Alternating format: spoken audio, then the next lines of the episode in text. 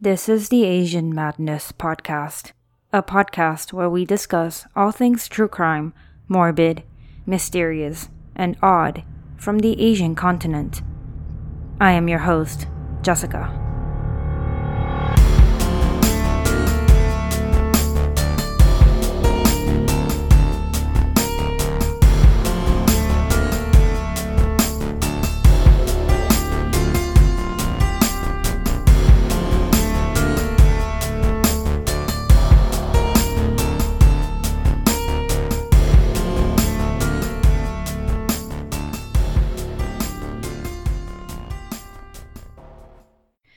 Before I begin this week's episode, I would like to play a promo for you.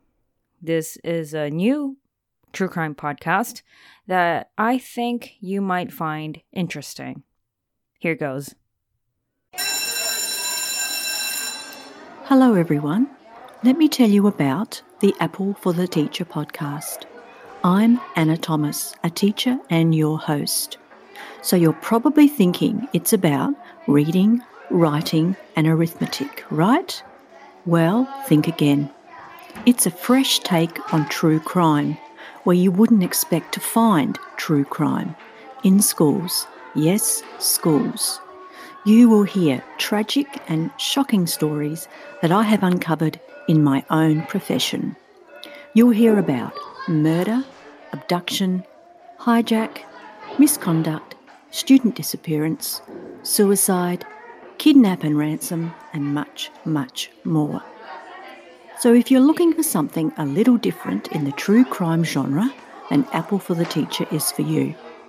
You can find the podcast on iTunes, Spotify, or wherever you download your podcasts. So, join me as I present People Behaving Badly, the Bad Apples.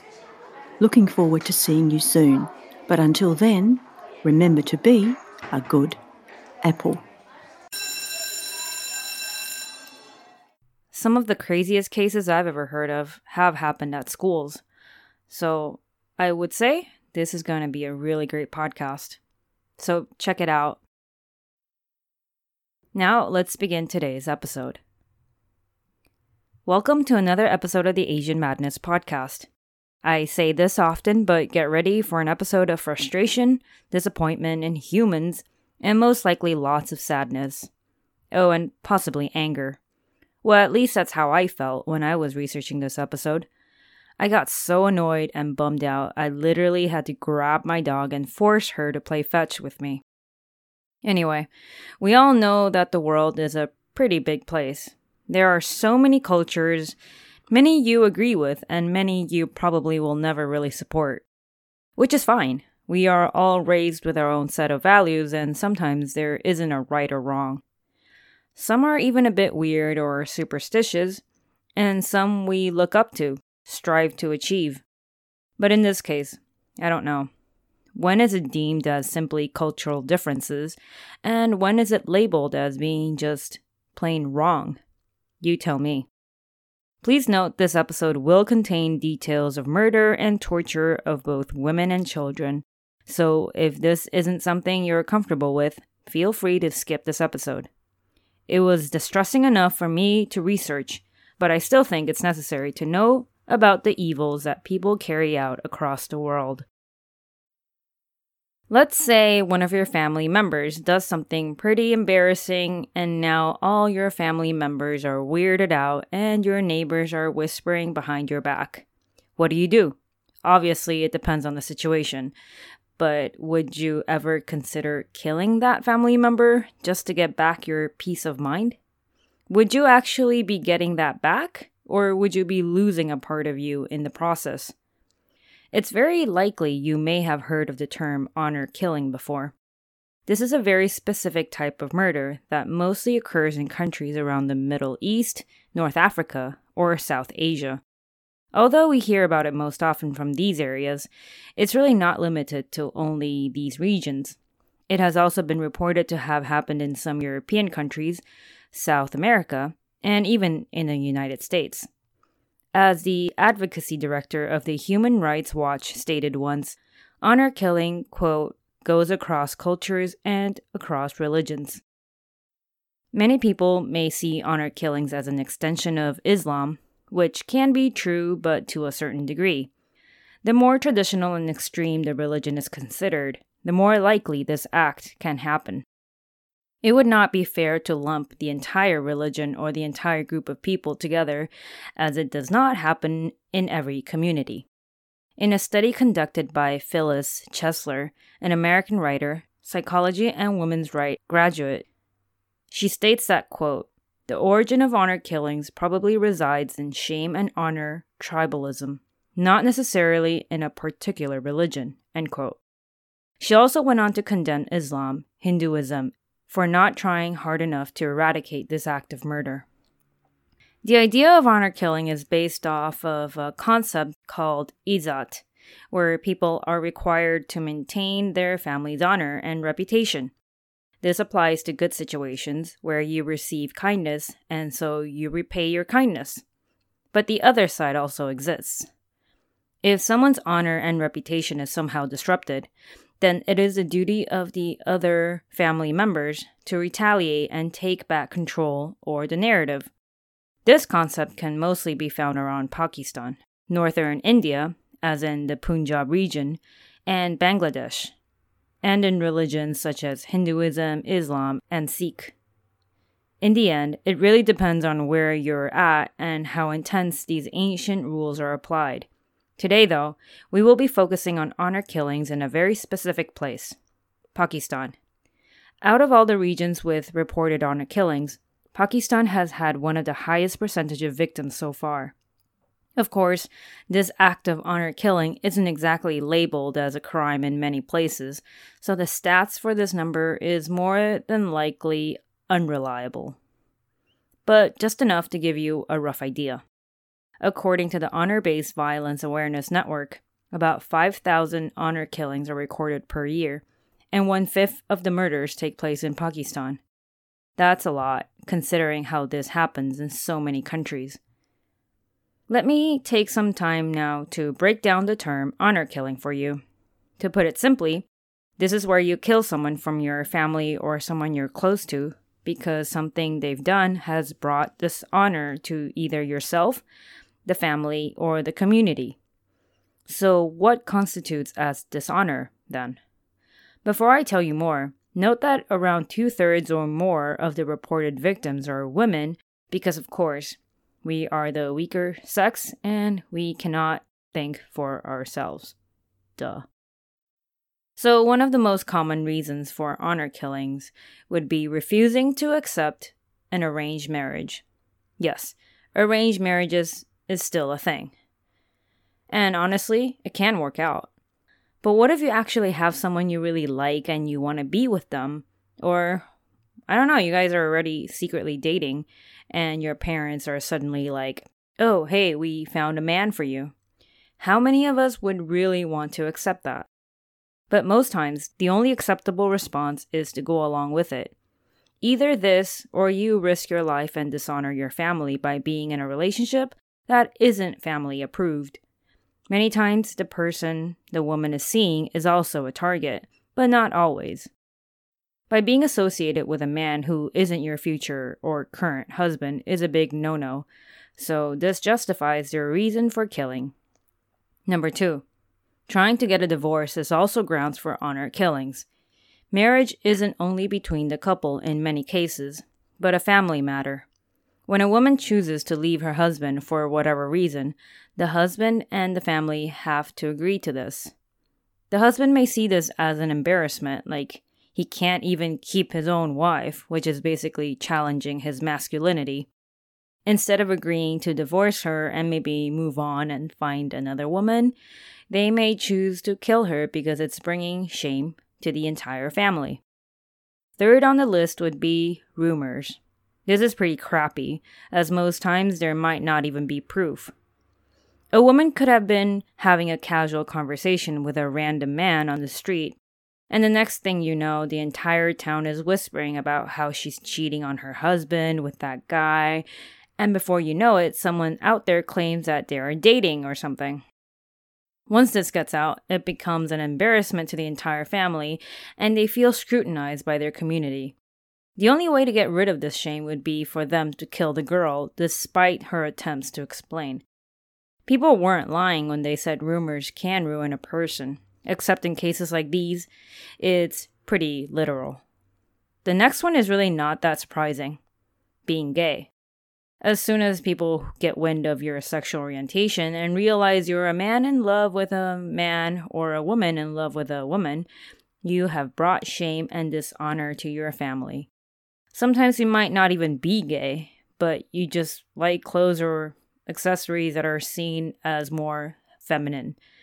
That also becomes a legit reason for your family to come for you because being masculine is way more important than anything else. Now, this last one really pisses me off. When a woman is raped and loses her virginity due to the rape, her family feels dishonored. This pretty much all stems from the idea that women must remain virgins until marriage, because if not, you are a slut, even if you are raped, which is by no fault of the woman. Hmm. Basically, you're no longer of value because some asshole forced himself on you you've lost the most precious part of you, your virginity. So, what are your thoughts on these grounds for honor killings? I just think I'm so lucky to be where I'm at, and I don't have to face all this BS. For real though, if this concept applied to every one of us, we would probably all be dead. There's a term that is unique in the world of honor killings in Pakistan. Karo Kari is mostly used to describe a type of honor killing involving women who engage in premarital sex or extramarital sex. If you're not married, you cannot have sex. If you're married, you can only have sex with your husband. And many times you may not even like your husband because he was basically arranged for you without your consent. In Urdu, the words karo and kari can be roughly translated to blackened man and blackened woman. Not the color black itself, but that their actions have quote unquote blackened their reputation.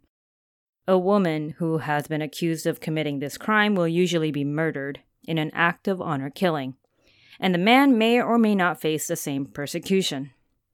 It's not really fair that only the woman has to face the consequences, but then again, the idea of the woman being pure is more important than anything else. Once she's considered not pure by their standards, there's really no going back for her. Once you're in an extremely patriarchal society that is strongly linked to the idea of honor and reputation, life becomes hell for the women there. There is basically nothing you can do except follow the path. You stray, you disappoint everyone in your family, and you'll probably die a painful death. Stats wise, about 1,100 women were reported as victims of honor killings in 2015. In 2017, there were a total of 460 cases of honor killings reported. Out of the 460 cases, 376 of the victims were women. Remember, this is just a number of cases reported. The actual number should be higher than this. What may also not be included in the stats are those who may have chosen to take their own lives probably because of the pressure they receive from their family and society, or also knowing that their hours are numbered, so taking their own lives may be faster and easier than having to go through an actual honor killing. Now, I'm going to share some cases of actual honor killings that have taken place in Pakistan, so get ready for some major downer material.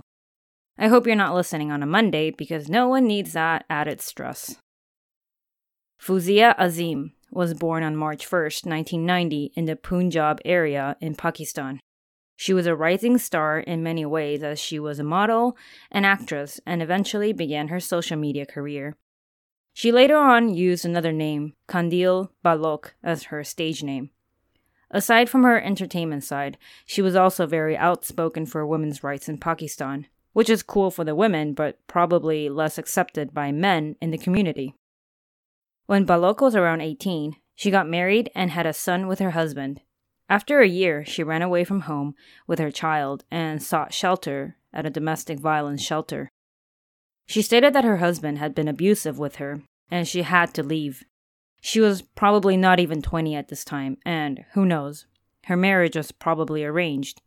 In a sense, she was too young and she had no love for her new family. She decided to leave her child with her estranged husband's family so she could have the freedom to head out into the world and find her purpose. This was not really accepted by some people in her community and immediate family because it came off as really irresponsible and also, how dare you defy us? On July 15th, 2016, Baloch's brother decided to take matters into his own hands. He drugged his sister and suffocated her to death while she was passed out. Her body was not discovered immediately, but once she was found, her father reported her death to the authorities. She had marks on both her nose and her mouth, indicating that she had been asphyxiated. On the bright side of such a tragic event, Baloch's father was not going to let this slide just because his own sons were involved. He stated that, quote, My daughter was brave and I will not forget or forgive her brutal murder, end quote. Once the brother was arrested, he confessed to his actions, stating that she had been bringing dishonor to their family and he couldn't take it anymore. Uh, okay, bro. Seriously, why don't you mind your own business? His father also wondered if he murdered his own sister for her wealth, and if that's the case, what a freaking loser. The brother was convicted for murder and received 25 years in prison. I wonder if the sentence was carried out because the father was not on his side, as people could be pardoned by their own family members sometimes. This case actually gained worldwide attention, where people like Madonna, Miley Cyrus, and, and Theresa May all spoke out against this murder, calling it a criminal act. I suppose we all fail to see the honor part of this kind of killing. Next case a man by the name of Muhammad Ajmal came across a photo of two people. The woman in the picture was his wife, and the man in the photo was a man he did not recognize. Tell me, what would you do in this case? Ask her about it? Dismiss it? Tell her how pretty she looks in the picture, hoping she would say, hey, thanks, and give you more context? Or, I don't know, kill her, no questions asked? Muhammad Ajmal decided he knew the answer and he felt betrayed. How dare she have an affair while he was off working in Saudi Arabia? The nerve. The couple had been living in Saudi Arabia, but because there were supposed marital problems, his wife moved back to Pakistan with her children and was living with her own family. So he planned his attack out.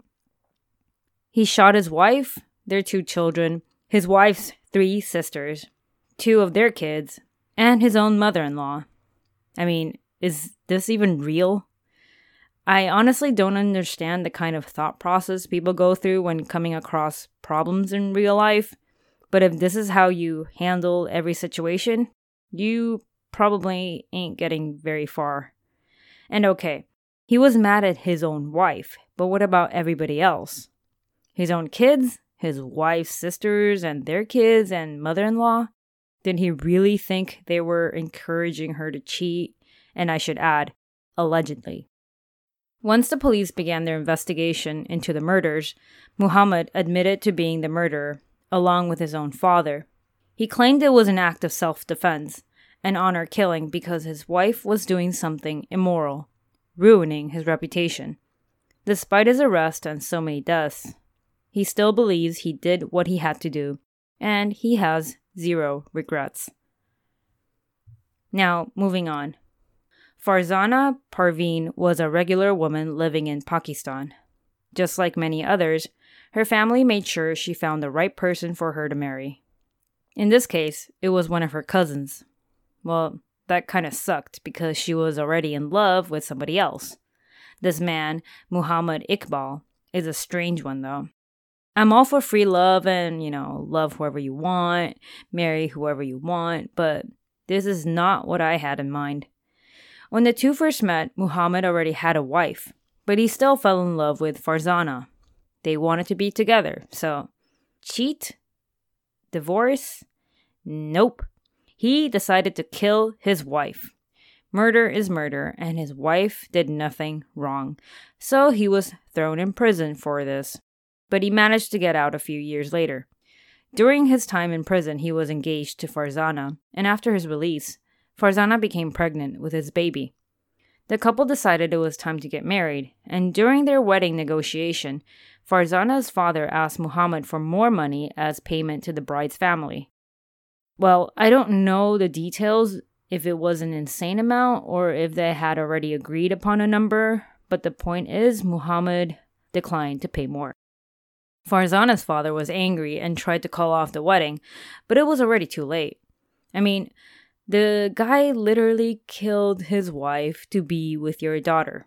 You really see him giving up now?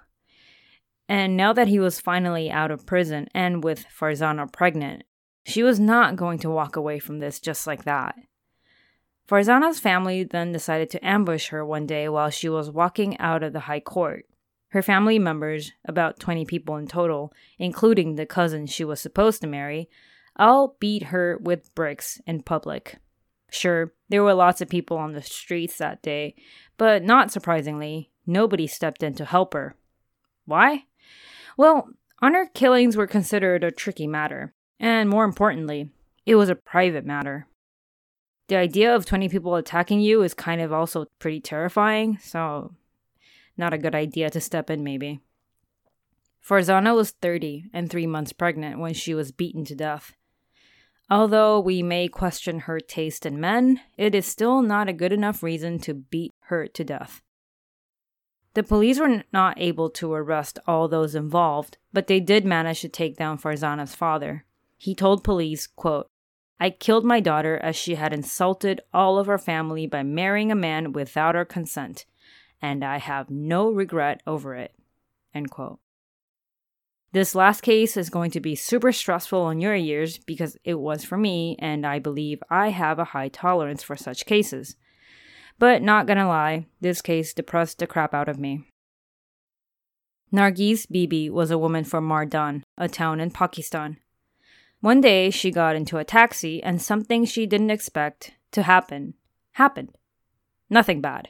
She actually met the love of her life. No Tinder, no Bumble, just normal human interaction. But then again, the thought of falling in love with your Uber driver might be creepy. But hey, normal people exist, and this situation brought two people together. The driver's name was Muhammad. The connection was real. They couldn't keep their eyes off each other, and they managed to stay in contact even after he dropped Nargis off at her destination. He managed to give her a SIM card so she could talk to him without having to worry about people finding out. It was obviously a secret relationship because Nargis was from a good family, whereas Muhammad was from a poor family and he drove taxis for a living. When Nargis's mother found out that she was seeing Muhammad, she literally forbade Muhammad from seeing her daughter ever again. She beat the crap out of Nargis and then proceeded to ground her 18 plus year old daughter for three months. Well, things continued to escalate because I guess you can't stop true love. Muhammad continued trying to ask for the family's permission to marry her, but of course he was rejected every single time. Nargis was upset and desperate. She even tried to kill herself by drinking pesticide, but thankfully she did not die. A while later, she found her chance to leave her home for good, so she took that chance and reunited with the love of her life. The couple were together for five years total. They had a daughter and a son. They swore to be together forever and that this was the perfect life for them, despite struggling to make ends meet. Well, get ready because this is where things turn upside down for this cute little family. One day, while Muhammad was off at work, Nargis gets a call from her family where she's told that her mother was dying. Sure, she ran away from home, but family values is still everything. She can't just leave her dying mother alone like that, right? Well, she probably should have because when she hurried back to her family with her two kids, turns out the mother was not dying. Shocking, I know. Muhammad couldn't reach his wife at all. He figured they had gone out or were busy with stuff. He tried to ease his mind by taking up some extra jobs driving around. And a couple days later, he heard some passengers discussing a horrendous discovery. A young mother and her two children had been discovered in the field in Mardan, dead. He didn't think much of it at first, even when he saw the photos in the newspaper, as the women and the children were beaten beyond recognition. He only found out after when one of his own relatives called him and told him the tragic news. Nargis and his children were dead. Here is Fucked Up Stuff Part 1. According to Nargis' uncle, the family strongly disapproved of the marriage between Nargis and Muhammad, and were even more disgusted that she had babies with someone so unfit for her. They lured Nargis back, then took her and her kids away. First, they were on top of a small building. The people involved grabbed the two kids, both below the age of five, mind you, and threw them off the building, forcing Nargis to watch. After this, the group of men proceeded to beat, strangle, stab them, and finally shot Nargis, resulting in her death. Overkill? Definitely. Her body was also mutilated, as if to prove a point. I can't imagine what this woman went through, having to watch her own children tortured and die, and then have herself tortured to death. Now, here is fucked up stuff part two. Her family proceeded to accuse Muhammad of kidnapping Nargis five years ago, and also accused him of threatening to kill her. The family insisted that the couple were unhappily married and she was trying to get away from him. And when she finally came home to them, Muhammad and his brothers decided to kill her and their two kids. I mean, in a place where honor killing does take place, this wouldn't be too hard to believe either, except all evidence does not point to this theory. Muhammad's family was not rich, so the police decided to believe the crazy murderer's family and arrested Muhammad and his two brothers. Muhammad insisted that neither he nor his brothers had anything to do with murdering Nargis or the two children. But law enforcement decided to pursue this lead anyway. The two brothers were tortured and questioned for months, and when nothing came from this, they were let go. The family then became the prime suspects, but they insisted that they had nothing to do with her death. The bodies of Nargis and the two children were carelessly buried in an unmarked grave, and Muhammad had to go look for it, asking all the caretakers in the area to help identify the location. He finally found them, but again, it's been at least a year and they were so badly disfigured. It was difficult to know who they were just by looking at their bodies. Just to maybe make this story a little bit less sad, Nargis actually wrote tons of love letters to Muhammad during their relationship and marriage. 74 to be exact. Here's what some of those letters said. He carries photocopies of her letters, over 70 of them, full of the desperation of forbidden love. I love you very, very, very, very, very, very much. I miss you. I miss you very much all the night and day. Bye. That was supposed to be one of the best modern love stories, but someone had to come around and ruin it.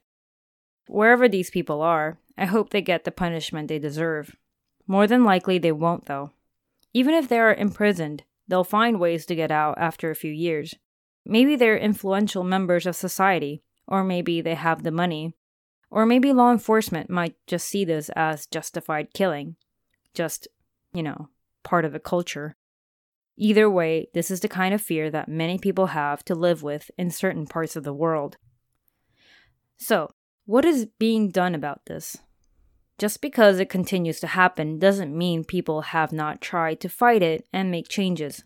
The problem is that changes are small and slow, and many people are still very bent on the old ways and the old teachings, whatever those teachings are. There is an awkward line between plain old murder and traditional culture slash family matter. Please note that although these things happen, it does not happen in all parts of Pakistan. This is more prevalent in small villages and tribes, and even if it does happen in big cities, it's very likely that these victims and murderers are from small towns and tribes People, communities, and organizations all over the world have been fighting honor killings since ages ago. And as a result, this became a big issue in Pakistan. Since 2004, many bills have been passed to denounce and punish the act of honor killing, but clearly it has not proven to be completely effective. Plenty of acts have been passed to help protect women who may become victims of honor killings, such as the Protection of Women Act, the Criminal Law Act of 2011, the Punjab Protection of Women Against Violence Act, and the Criminal Law Act of 2016. To sum it all up, some of the bills passed include those that participate in the Murderers Act can be imprisoned for seven years to life, depending on how heinous the act was. Sometimes charges get dropped because most people participating in such acts are usually close family members, and this was a major loophole in the system.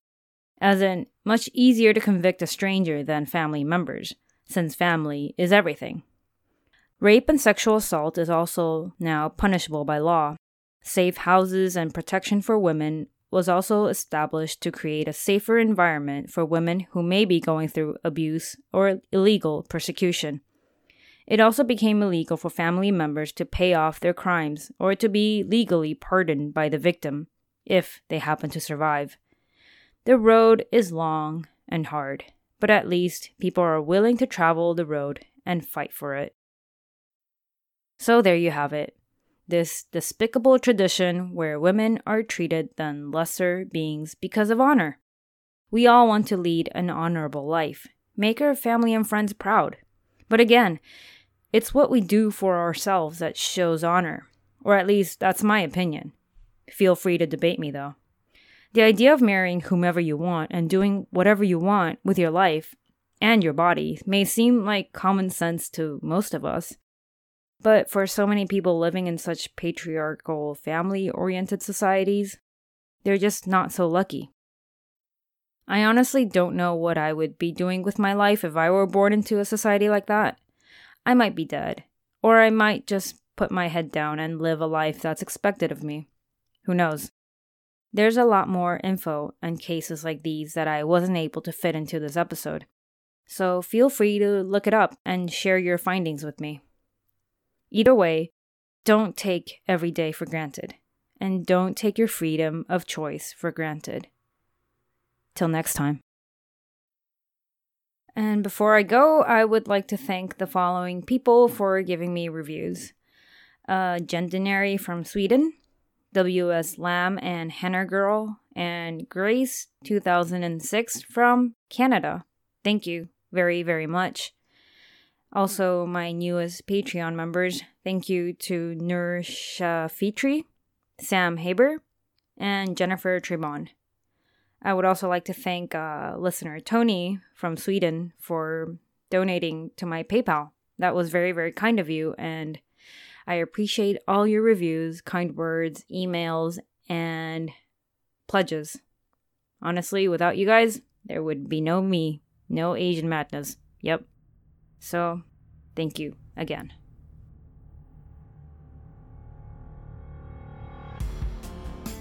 Thank you for tuning in to the Asian Madness podcast. If you enjoyed my content, please rate and review me on iTunes. If you would like to get in touch with me, you can find me on Facebook, Instagram, and Twitter, or email me at AsianMadnessPod at gmail.com.